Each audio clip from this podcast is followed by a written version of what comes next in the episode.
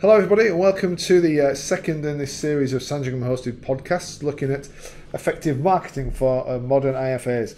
Uh, I'm joined again by Mike Johnson of uh, TOMD, uh, and today we're going to talk a little bit about some of the more um, specific needs that you might have. But what I wanted to just do was, before we start, is just reiterate some of the things that we talked about with Mike in the uh, in the previous podcast. Um, previous podcast we talked about um, what is marketing and, and thinking about what you guys would need to be thinking about in terms of your marketing. Um, mike discussed the uh, the foundations making sure you've got the foundations in place your website your client communications and your collateral. Um, we talked about you know the, the, the main things are understanding your goal and understanding what you're trying to achieve with your marketing. Um, being very focused um, on that on that outcome making sure that you're budgeting time and money for these things. Um, you know, marketing will cost you money, uh, and by being focused and understanding what outcome you want, you can then look at that ROI and decide whether your budgets are right and wrong. Um, and also thinking about campaigns um, and how you run the campaigns. Uh, again, what are you focusing on? What are you wanting to get out of those things? So I thought it would be a good thing to do uh, in this podcast is to uh, is to maybe take one of the goals, a fairly generic goal such as finding new clients, um, and look at how you might go about doing that, how marketing could help with that, um, and and see where we get through with that. So welcome once again, Mike. Thank you. Uh, and I'm going to pose you this question. Um, we want to find new clients. Again, it's a very broad brush approach, but where would we start? Where would do we suggest um, our guys start when they're looking at attracting new clients? Um, I think, I mean, it sounds odd, but we would normally think that the best place to start is with your existing clients. Uh, and lots of reasons for that. Um, I think all businesses are potentially at risk of thinking they know everything about their existing clients and actually saying, oh, well, they won't need anything, no point going back to them time and again, I think it's worth just looking at the clients and looking at your client base and just thinking through, you know, when was the last time we discussed X with them? Uh, let's just make, uh, let's just get in touch with them again and just see whether there's any areas that uh, you should be working with them uh, more on. I think the other area, and this is quite a topical one at the moment, is about intergenerational planning. So if you've got a client, for example, in their 60s, 70s, whatever, the chances are they may have sons, daughters who are in their 30s, maybe even 40s, who are going to need uh, financial planning. Clearly, uh, it's a very good uh, entree into them uh, because you would hope that the, the parents would give uh, a, a, referral into them. I think also, I mean, there's a lot of publicity at the moment about uh, discussions between parents and their children about money. And in many ways, obviously, financial advisors can help to facilitate that conversation. Um, there's uh, some evidence that uh, parents are uncomfortable having that conversation, and maybe a little help from the advisor would uh, would be good. So I think that's one one place to start. Yeah, and I think I've seen there is a, an advert for I think for one of the banks where the you know they're talking about money and it's I know having difficult conversations and it's almost you know talking about uh, you know you think it's a, an advert for some uh, you know disease or something like that and it is actually just talking about money and I think you're right I think intergenerational is a is a key thing you know we do have an aging population and uh, you know new you know millennials and generation Z or Y mm-hmm. or whatever whatever they are now will be you know will be engaging with money in a in a very different way and there are some I think there are some parallels with what you're talking about there in terms of you know technology as well and it's something I see you know coming out through uh, you know through the stuff that I read in my sector is is how a you know how an advisor is going to uh, you know going to interact with millennials mm-hmm. and the children yep. of, uh, children of clients and it's a key thing of you know getting that interaction and getting that communication across because you know when that the you know the inevitable happens um, you know that client money could be walking out the door. Um, Absolutely. you know there's there's you read figures of anywhere between 20 and 90% of client money leaving businesses when the client dies and the money transfers to the children. So i think you're right. I think the discussions you know prompting those discussions and being a facilitator not only helps maintain a long-term relationship with the client money um, but also in effect you are finding new clients. Absolutely. And, you know. I, I think actually, interesting enough, uh, as you know, we work with the, the, the legal sector as well. Uh, and my impression that is in many cases, legal firms would expect to be working with sons and daughters of, um, as opposed to, or wouldn't it be nice to? So again, uh, you know, it's just a different level of expectation. They think they're going to be working with the sons and daughters, especially through obviously you know setting up various wills and trusts and so on in their case. So I think it's it's certainly uh, one to to be explored. Sure, sure. And I guess in terms of um, you know databases, I guess you know GDPR was a, a you know a big thing recently, and obviously we you know, we we know the the, the effects that's had with Yeah. having holding client data and everything else. But I guess I guess the old you know mail shots of people that you. Mm-hmm. That you discussed, you, you know, something with twenty years ago, ten years ago, or somebody that you met down the pub with a business card. Those days are gone. But I guess there will be people who you have, you know, you've engaged with in the last you know, 18 to 12 months or so, whose details you may still have on file, um, that you could probably be going back to. And, and you know, I guess in a, in a GDPR guise, you could be saying, well, we're about to remove your data from our databases, but before we do, we wanted to make sure you, you know, there were nothing we could help you with. Is we could look at that approach as well, I'm assuming. Absolutely, and I think um, certainly the people that you've got on your database that you've been in contact with, you know, just just putting GDPR aside for one minute, they would be actually the warmest of leads over and above those people who you've never met before who are effectively cold. So, so people you might have spoken to a year ago, um, and for whatever reason, you know, didn't proceed with, actually, they they will probably still remember you, uh, you know, w- w- in in a good light, and they would be much better people to approach rather than people who, as I say, have never heard of you, never heard of, of your firm, and so on. So, and and just going back to obviously the very beginning when you first see someone, obviously making sure that you're getting them signed up for newsletters or whatever it might be, so that even if they don't become a client, you know, you've got their permission to keep mailing them, and obviously they're people you can uh, keep in touch with. You're going to have some information about them. You're going to go, you know, their life stage or whatever. So, definitely don't forget those sorts of Sure. people. So I guess those are, let's call them quick and quick and easy wins. Um, They are. Sorry, just to interrupt, but actually, 99 times out of 100, when people phone us up and say, you know, where can we get some new business, people won't have thought of those. It's it's incredible. I think there's still that. I'd much prefer to be a kind of a hunter than a, a kind of almost a farmer type attitude. think, yeah, you know, and I think we see that. I think, you know, having that close relationship with your existing clients is, uh, you know, is hugely important. Like I say, not only from understanding the business opportunities with them, but also maintaining that intergenerational relationship with the with the client money. You know, referrals. Yep. Introduce, you know, introduce the roles. I guess you know, it kind of comes on to the, the, the next iteration of that is is okay. I'm a new advisor coming into the you know coming into the uh, uh, into the industry. Um, I've done the family and friends. um, you know we've done that. What you know what advice could you give to me?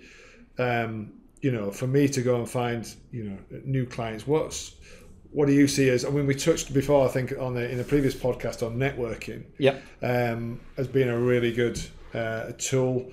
You know, do we want to expand a little bit more on that? Um, I what think, else we might be um, able to look yeah, I mean, networking is a great one because, as, as we said last time, it, it, it's very cost effective. It's going to be your time. Um, that's, that, that's what it's going to cost you.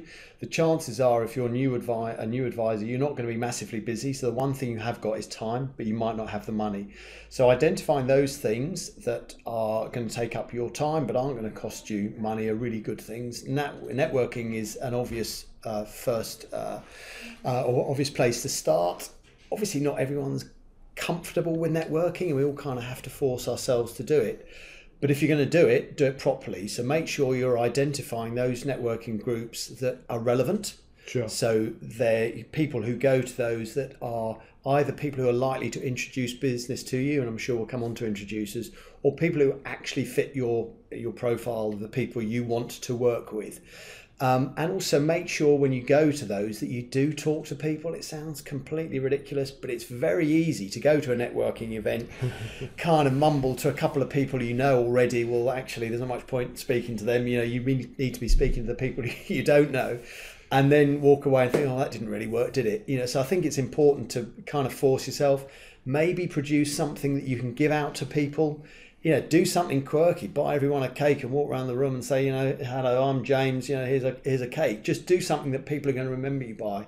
It might be a bit cringy, but actually most people will go and stand in a corner. So if you go and do something that's a little bit different, then you are going to stand out. Mm. So no, networking. I think, you, I think you do. I mean, you know, talk about standing. I remember back in the days, and this is back in the days of direct mailers. Um, a company, I a company once sent me their, you know, their brochure in the in the post. I used to get hundreds of these mm-hmm. things, you know, all the time. Same types of company. One company sent me their sent me their brochure with a Kit Kat in it. Mm. You know, nice little two fingered Kit Yeah. Kat. It just said, "Have a break and read this," and I was Yeah. like, oh, "Wow, that's Yeah. that's a bit different." You know, that caught my you know caught my attention. So it's just you know doing something slightly different. I think is is good. I'm not sure about. I'm not sure some of our guys cook baking might be up to spec, but uh, we'll have to see. Um, so you know if it's a good point. I think is is, is you know you're saying you're going to have time, but not necessarily the money you know to do these and budgets to do these. So I guess. Um, networking is a good thing. I guess social media would be the other thing, and I think well, you know, we'll cover social media. I think it's a topic, obviously, in itself, the rights and wrongs and ins and outs of it. Um, but you know, at a high level with social media, um, you know, what are the kind of things that they should be, you know, they should be thinking about? Is it a good medium to get, you know, Well, get I new think- clients and get across? I think social media is the same as, as many other methods, if you like. It will, uh, it should benefit you, but it isn't the be all and end all. Some people will be more comfortable than uh, than others with it. Um, I think if you're going to do it, you need to do it properly. But again, if you've got the time and you know you're savvy with these things, then yeah, definitely it, it, it's a, it's a good thing to do. Um, as you say, I'm sure we'll come on to it uh, uh, separately. Um, but kind of one one thing to bear in mind with social media is you have to have objectives as to what you, you're trying to achieve. So I definitely think that's, and again, you know, it's inexpensive. So I think that's uh, that's another thing that, that you could be doing. I think also once you've identified your target audience, um, then I think it, it, it is a lot easier to start identifying, you know, where you're going to try and get business from. Um, referrals clearly, if you're starting off, you know, you're not going to have many people to speak to. But if you, if your people you you've already sold to are the type of people you want to sell to in the future, so if they're you know dentists or whatever, then it's much easier to say to them, look, I'm you know I do a lot of work with dentists as an example. You know, any of your friends are dentists that you think would be able to mm. be to, to refer me. So referrals often get forgotten. It's kind of something that used to, you know, going back 10, 15, 20 years, referrals were a very big deal.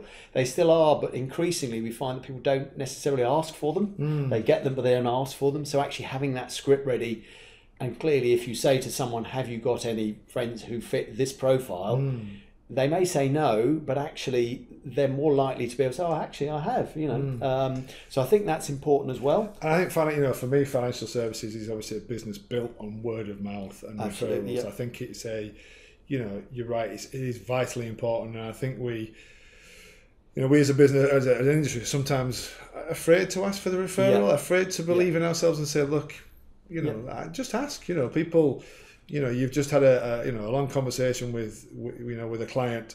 They may not be thinking, oh, I should, Yeah. you know, I should talk to Jim. He might be able to, you know, he might be able to benefit from this guy.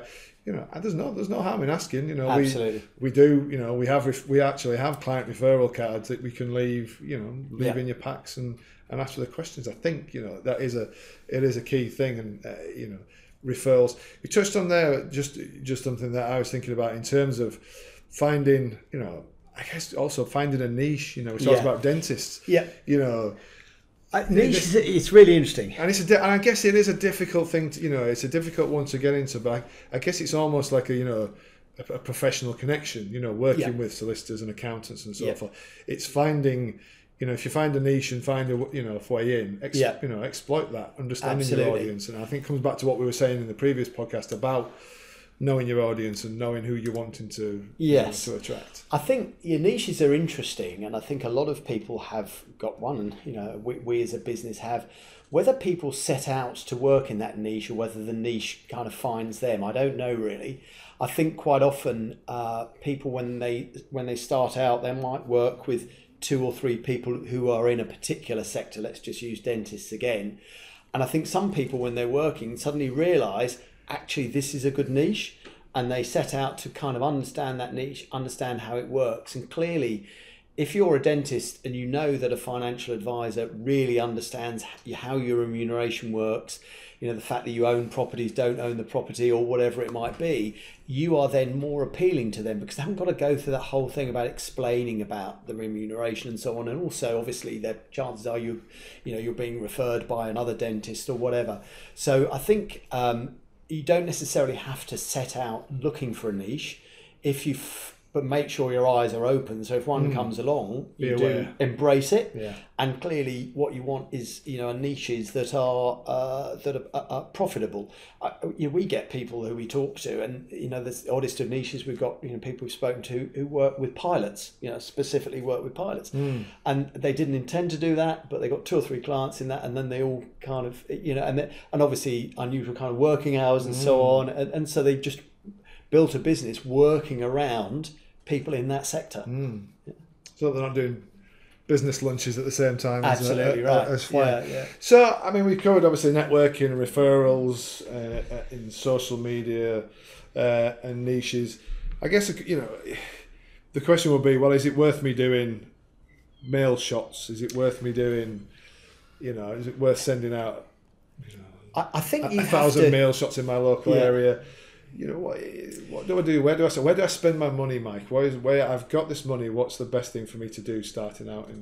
I think you have to identify once you know what your segment is and who you're targeting. Then I think that is it is easier. I wouldn't necessarily say. I mean, mail shots can be a good idea.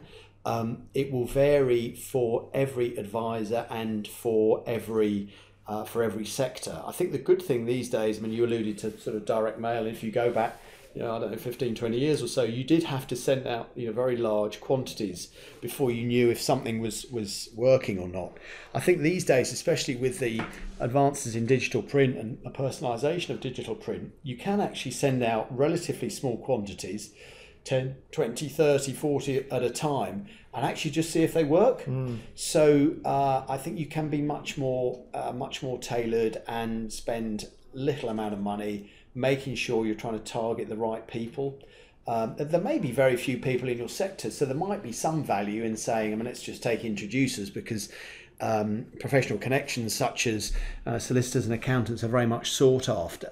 But in your area, the chances are there'll be some, you know, take solicitors, they may have an in-house uh, IFA. Now, clearly, there's not much point in approaching that firm, perhaps, but there will be others who haven't. So, so spending a bit of time researching before you just send off a blanket mailing to 50, 60, 70 uh, solicitors. If you spend a bit of time, and certainly if you're a new advisor, you are going to have that time, as we said earlier on.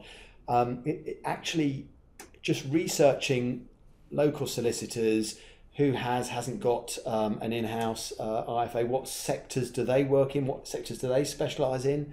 Uh, you know, we've got clients who might specialise in transport or in agriculture or whatever it might be, or mm. they hmm. might, uh, you know, specialise in, in wills and so on. So it's important to understand so that when you're writing to them or making contact with them, uh, or maybe trying to attend events that you know they're going to be hosting, networking events they're hosting, they tend to do a lot of that sort of thing that actually you know what they're about. So if you start to talk to a solicitor and clearly understand already what their business is about, that's going to be quite impressive. Mm. I think so. It keeps coming back to know your audience, doesn't it? it the, does. The, the, the, same themes keep, kind of keep coming. Well, I think the simple, you know, simple example of that is if you get a letter through the post. Um, and they spell your name wrong or they get you know they call you mr instead of mrs or whatever you immediately think well actually that's pretty rubbish yeah, you're gonna you know you're gonna throw it away um, i think the one thing i would say about direct mail these days is the you don't get that much good quality junk mail, if you like. Mm. So if you are writing to people, actually, you know, do a, a, nice, decent letter. You don't have to do lots of literature with it. You can do a nice, decent letter. Maybe handwrite the, the you know the Stuart or whatever the first name is. Uh, and and send it to them, you know, with a nice stamped letter. Mm. Actually, it's going back in time, but if you get that, it's it, unusual. I know you say it's going back in time, but it is, you know, it, it is almost going back to a personal time. You know, you in this era of you know junk mail and yeah. and everything, and I'm pretty sure while we've both been sitting here recording this podcast, yeah. we've probably had thirty odd, you know, emails, emails Yeah. coming through trying to sell us this, that, and the other. yeah. um, you know, it's something that you get tangible.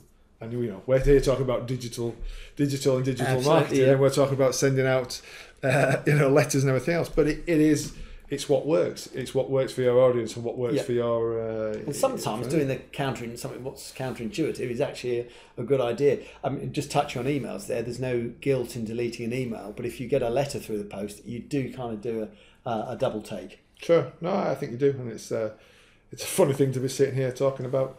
Uh, yeah, Yes. sending letters. But yeah. I guess the thing. and I think sorry, just to go go on a bit a little bit more about professional connections.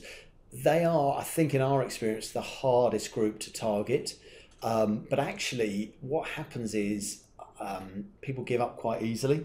So uh, we would always say that if you're trying to target professional connections, you probably need to give it a year.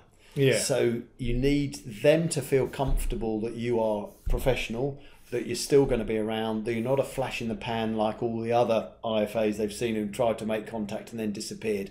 If you can keep just chip, chip, chipping away at uh, keeping in contact, you know, if you're, if you're uh, out and around the, the town and you bump into them, so much the better. You know, dropping them a letter, maybe sending them an email or you know a newsletter or whatever that kind of just shows that you are expert in your area and that actually that familiarity. Oh yeah, actually he's still around. You know, maybe I'll contact him. and we recognise that. I mean, we have a we have a relationship with SIFA, um, where you know we there's an introduction between solicitors and, Yep. and financial advisors. You know, we we see that as a really good opportunity for some of the guys, and I know Yep. some of the guys uh, work with SIFA at the moment.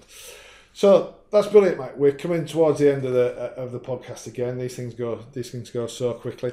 I mean, is there anything else um, you know you think we should be thinking about in terms of you know attracting new clients that we, we haven't covered at the minute? I I think, um, I mean, there are lots of areas. You, you, there are uh, to consider. You know, we haven't even touched on things like PR and so on. There are lots of different. Sponsorship is another one. You can do things quite cheaply. So a lot of advisors will think about, you know, sponsoring a local rugby club, for example, uh, or maybe a you know a junior cricket team because obviously you're targeting the parents there. A lot of clubs actually they don't need uh, they just they haven't got a lot of money. So therefore they if you go along and you know 500 pounds would sponsor a team for a year you get your logo on their shirts or whatever. Especially if it's a club you're already involved with where people recognize you. So those sorts of things quite low cost. If it ties in with something you like doing so much the better. And i think yeah one one final point really is there are so many different ways of attracting clients. Don't try and do things you don't that don't come naturally. I mean, networking, we've already touched on that, is Yeah. hard, but actually, it's much better to be doing things you're comfortable with uh, and that you're familiar with because they come more naturally. Fantastic, fantastic, brilliant. Well, thanks again, Mike, and uh, we'll speak to you again soon. Thank you.